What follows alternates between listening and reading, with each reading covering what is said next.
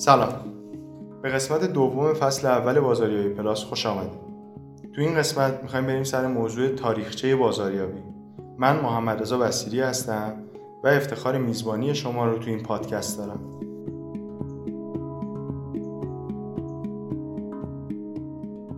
سلام، من علی حاج آقایی هستم و امیدوارم تو این بخش بتونیم لحظات خوبی رو در کنار شما باشیم.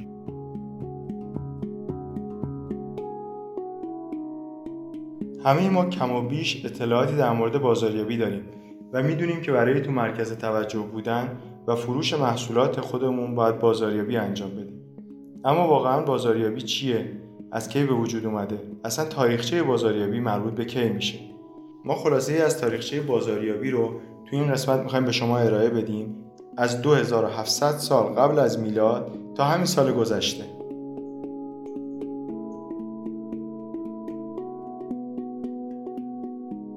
دو هزار و هفتصد سال قبل از میلاد. برندسازی در مصر. برای شناسایی گاوها با فلز داغ روی بدنشون علامتهای خاصی سد می‌کردن تا وقتی دزدیده شدن یا گم شدن بتونن اونا رو پیدا کنن.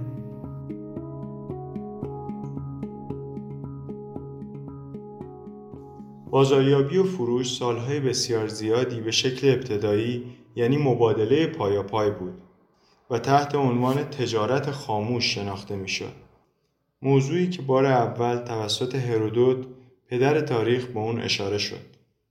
بازاریابی به مفهوم خرید و فروش از قرن هفتم قبل از میلاد توی آسیای صغیر، یعنی ترکیه مدرن امروزی، ایجاد شد. به دلیل اینکه بازاریابی خیلی مفیدتر از مبادله پایا پای بود، به سرعت به شهرهای یونانی در امتداد مدیترانه و سپس تو همه دنیا پخش شد. بازاریابی یه شکل جدید و عجیب از رفتار رو نمایش میداد. تو دوره‌های قحطی چیزی که انجامش به لحاظ اجتماعی قابل قبول بود، به اشتراک گذاشتن گرفتاری همسایگان بود. اما بازاریاب‌ها احتمال بیشتری داشت که قیمت‌ها رو بالا ببرند و به فکر منافع شخصیشون باشن.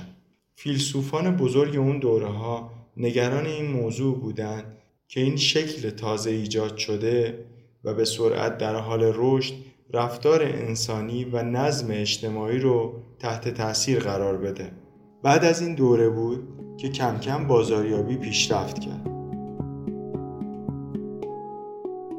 سال هزار و دویست و شصت و شش میلادی، ایجاد برند برای نان. نانوایی‌هایی شروع به فعالیت کردند که تو تهیه نون از علامت خاصی استفاده می‌کردند تا خودشون رو از بقیه متمایز کنند. سال هزار و سیصد و هشتاد و سه میلادی، لوهنبرا برای برند خودش لوگو شیر رو انتخاب کرد. سال هزار و چهارصد و پنجاه میلادی، تحول صنعت چاپ. اختراع روش جدید توی چاپ توسط گوتنبرگ در سال هزار و چهارصد و پنجاه اولین مرحله در تاریخ بازاریابی محسوب میشه. گوتنبرگ در سال هزار و چهارصد و پنجاه و شش صنعت چاپ رو متحول کرد.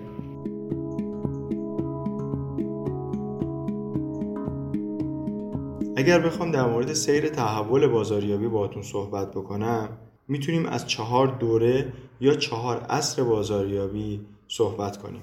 یک، عصر تولید، اولین تحول بازاریابی.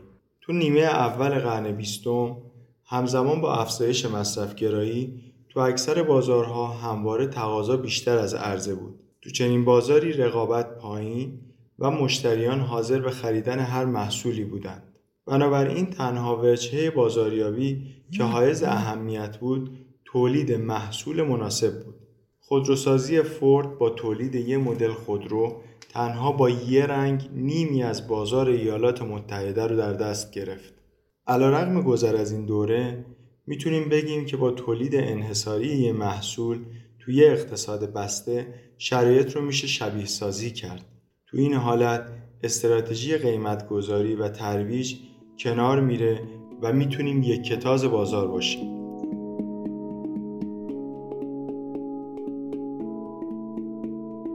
عصر دوم، عصر فروش، تحول بازاریابی پس از جنگ جهانی. بعد از جنگ جهانی دوم و کاهش تقاضای تسلیحات نظامی، کمپانی‌ها رو به تولید محصولات عمومی آوردن. افزایش عرضه و رکود بازار پس از جنگ رقابت شرکت‌ها را بسیار شدیدتر کرد. یکی از اولین پاسخ‌ها تو چنین بازاری تقویت واحد فروش یعنی قدرت چانه‌زنی فروشنده‌ها بود. تو اون بازار نقش این المان توی کسب و کار واقعاً غیر قابل انکار و کاملاً حیاتی بود. اما اگر تنها استراتژی بازاریابی یک شرکت تمرکز بر قدرت چانه‌زنی فروشنده‌اش باشه، سهم بسیار کمی از بازار نصیب اون شرکت میشه. اینجاست که وارد عصر سوم یعنی عصر تحول بازاریابی به سمت مشتری میشیم.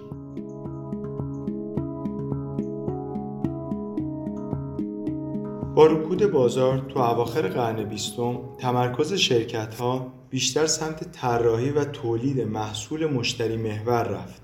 محصولاتی بیشتر مورد توجه بودن که نیاز و رضایت مشتریان رو بهتر جلب می‌کردن. اساساً مشتری مداری، خلاقیت و نوآوری تو بازاریابی تو این دوره شدت گرفت.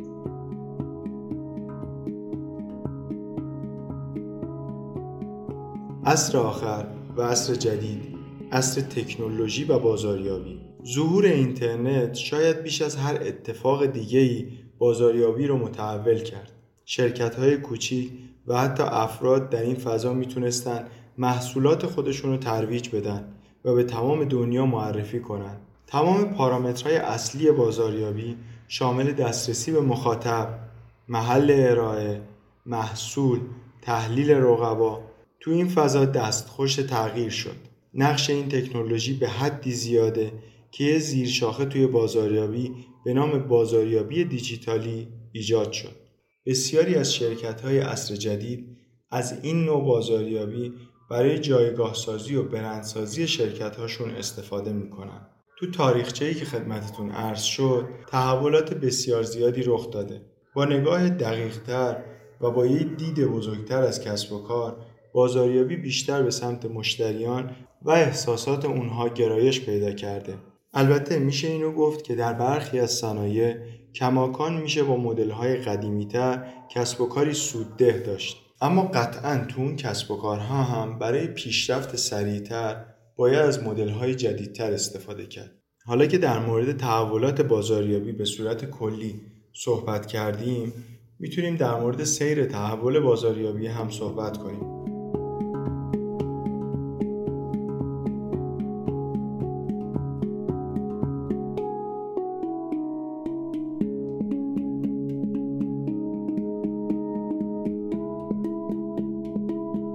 سال هزار و هفتصد و سی و یک میلادی، ظهور مجلات. در سال هزار و هفتصد و سی و یک یک انگلیسی به نام ادوارد کی نشریه‌ای به نام جنتلمن رو منتشر کرد. سال هزار و هفتصد و سی و دو میلادی، بنجامین فرانکلین یک شرکت روزنامه‌ای رو خرید و اون رو به مهمترین روزنامه سیاسی و تبلیغاتی کشورش تبدیل کرد. سال هزار و هفتصد و نود و هشت میلادی، اختراع لیتوگرافی. لیتوگرافی در سال هزار و هفتصد و نود و هشت اختراع شد، اما برای چندین دهه تولید پوستر بسیار کند و گران بود. اکثر پوسترهای چوبی یا فلزی با تعداد رنگ کم یا طراحی کم ارائه می‌شدند. سال هزار و هشتصد و چهل و دو میلادی، انتشار اولین مجله تصویری. در سال هزار و هشتصد و چهل و دو میلادی فردی به نام هررد اینگرام، خبرنگار بریتانیایی، اولین مجله تصویری رو منتشر کرد. بعد از اینکه اینگرام متوجه شد که طرح‌ها و تصاویر رنگی به فروش مجله کمک میکنه، شروع به انتشار لندن نیوز به صورت مصور کرد. سال هزار و هشتصد و شصت و چهار میلادی، تلگراف ثروتمندای آمریکایی رو به سرمایه‌گذاری دعوت کرد.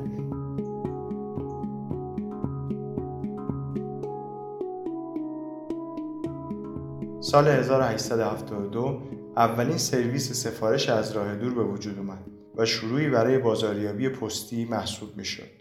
سال هزار و هشتصد و نود و چهار اولین بیلبورد به وجود اومد. سال هزار و نهصد و پنج دانشگاه پنسیلوانیا رشته دانشگاهی بازاریابی رو ارائه کرد.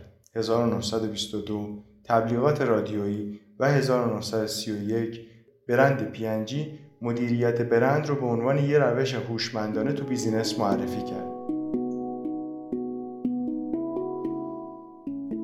سال هزار و نهصد و سی و دو اولین تحقیقات بازاریابی ایجاد شد. هزار و نهصد و چهل و یک میلادی اولین تبلیغ تلویزیونی ثبت شد و سال هزار و نهصد و هفتاد بود که بازاریابی تلفنی به شکلی که امروز می‌بینیم شروع شد. سال هزار و نهصد و هفتاد و یک بود که اولین سرویس ایمیلی شروع به کار کرد. در سال هزار و نهصد و هشتاد و چهار بحثی که الان بحث روز هست پایه‌گذاری شد. بازاریابی چریکی. این عنوان از جنگ‌های چریکی الهام گرفت که نوعی جنگ‌های نامنظم بودند که با تعداد کم و توسط نیروهای مسلح انجام می‌شدند.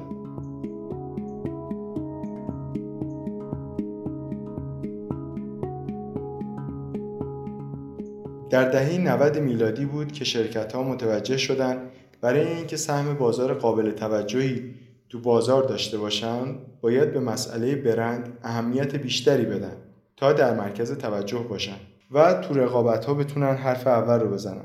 اصطلاح بازاریابی دیجیتال هم برای اولین بار در دهه هزار و نهصد و نود مطرح شد و اولین موتور جستجویی هم که به وجود اومد، موتور جستجوی یاهو بود و بعد شرکت‌هایی مثل هاتبات، لوک اسمارْت، ام اس ان و گوگل به وجود اومدن. در اواخر دهه هزار و نهصد و نود و نه هم اولین وبسایت‌ها که حدود بیست و سه تا وبسایت بودن شروع به کار کردن.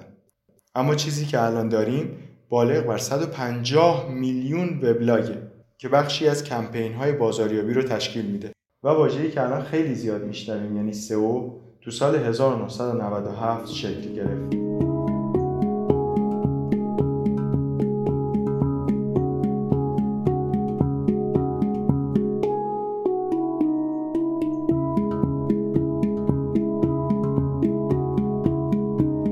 سال دو هزار میلادی شکل جدید تبلیغات، یعنی تبلیغات به ازای کلیک و ادورز گوگل، پا به عرصه بازاریابی گذاشتن. لینکدین تو سال دو هزار و دو میلادی شروع به کار کرد. خب دوستان عزیز، از سال دو هزار و چهار میلادی وضعیت تغییر کرد. سال دو هزار و چهار میلادی فیسبوک. در سال دو هزار و چهار میلادی شبکه اجتماعی فیسبوک به وسیله مارک زاکربرگ راه اندازی شد. سال دو هزار و پنج میلادی بازاریابی ورودی. مفهوم بازاریابی ورودی تا سال دو هزار و پنج مطرح نشده بود. این اصطلاح در سال دو هزار و هفت در اینترنت منتشر و در سال دو هزار و دوازده شروع به رشد کرد. سال دو هزار و هفت میلادی توییتر و رشد تجارت الکترونیک. در سال دو هزار و شش شبکه اجتماعی توییتر با ویژگی‌های کاملا منحصر به فردی راه اندازی شد. همچنین در این سال فروش آمازون به ده میلیارد دلار رسید و این افزایش تا سال دو هزار و نه به حدود بیست و پنج میلیارد دلار رسید. سال دو هزار و ده میلادی بازاریابی ایمیلی و تلفن‌های همراه. نود درصد ایمیل‌ها به صورت هرزنامه بودند و نود درصد از خانه‌دارهای آمریکا یک تلفن همراه داشتند. سال دو هزار و یازده میلادی تحولات گوگل و رشد تلفن‌های هوشمند. گوگل پاندا و گوگل پلاس راه اندازی شدند. نصف مردم آمریکا تو سال دو هزار و یازده دارای تلفن هوشمند بودند. سال دو هزار و دوازده میلادی رشد رسانه‌های اجتماعی. میزان استفاده از رسانه‌های اجتماعی توسط بازاریاب‌ها افزایش شد. بازاریاب‌ها شصت و چهار درصد بودجه بازاریابی خودشون رو به رسانه‌های اجتماعی تخصیص می‌دادند. در حدود دو سوم کاربران وب از شبکه‌های اجتماعی استفاده می‌کردند. نکته قابل توجه این که بیش از نود درصد کاربران رسانه اجتماعی از فیسبوک استفاده می‌کردند. سال دو هزار و سیزده میلادی هزینه تبلیغات در شبکه‌های اجتماعی به شش و دو دهم میلیارد دلار رسید. و سال دو هزار و پانزده میلادی تغییرات به این شکل به وجود آمد. درآمد اپلیکیشن‌ها از موبایل مارکتینگ به چهل و پنج میلیارد دلار رسید. میزان بودجه تبلیغاتی ویدئویی موبایلی به پنجاه و هفت درصد کل تبلیغات موبایل رسید. میزان درآمد اپلیکیشن‌های موبایل از موبایل مارکتینگ به هفتاد و دو و دو دهم میلیارد دلار رسید. استفاده روزانه از مدیاهای موبایل به دویست و سه دقیقه رسید.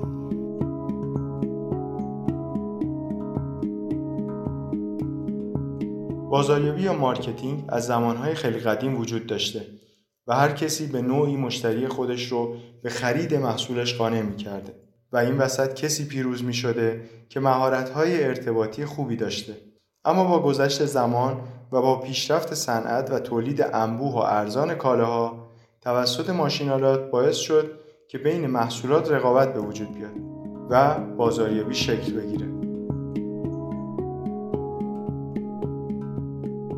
مجموعه‌ای که گفته شد خلاصه‌ای بود از تاریخچه بازاریابی از دو هزار و هفتصد سال قبل از میلاد و در یک قاب تاریخچه بازاریابی برای شما عزیزان به تصویر کشیده شد. امیدوارم که ازش استفاده کرده باشید.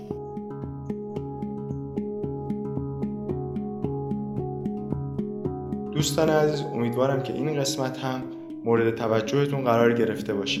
تا قسمت بعد، خدا نگهدار.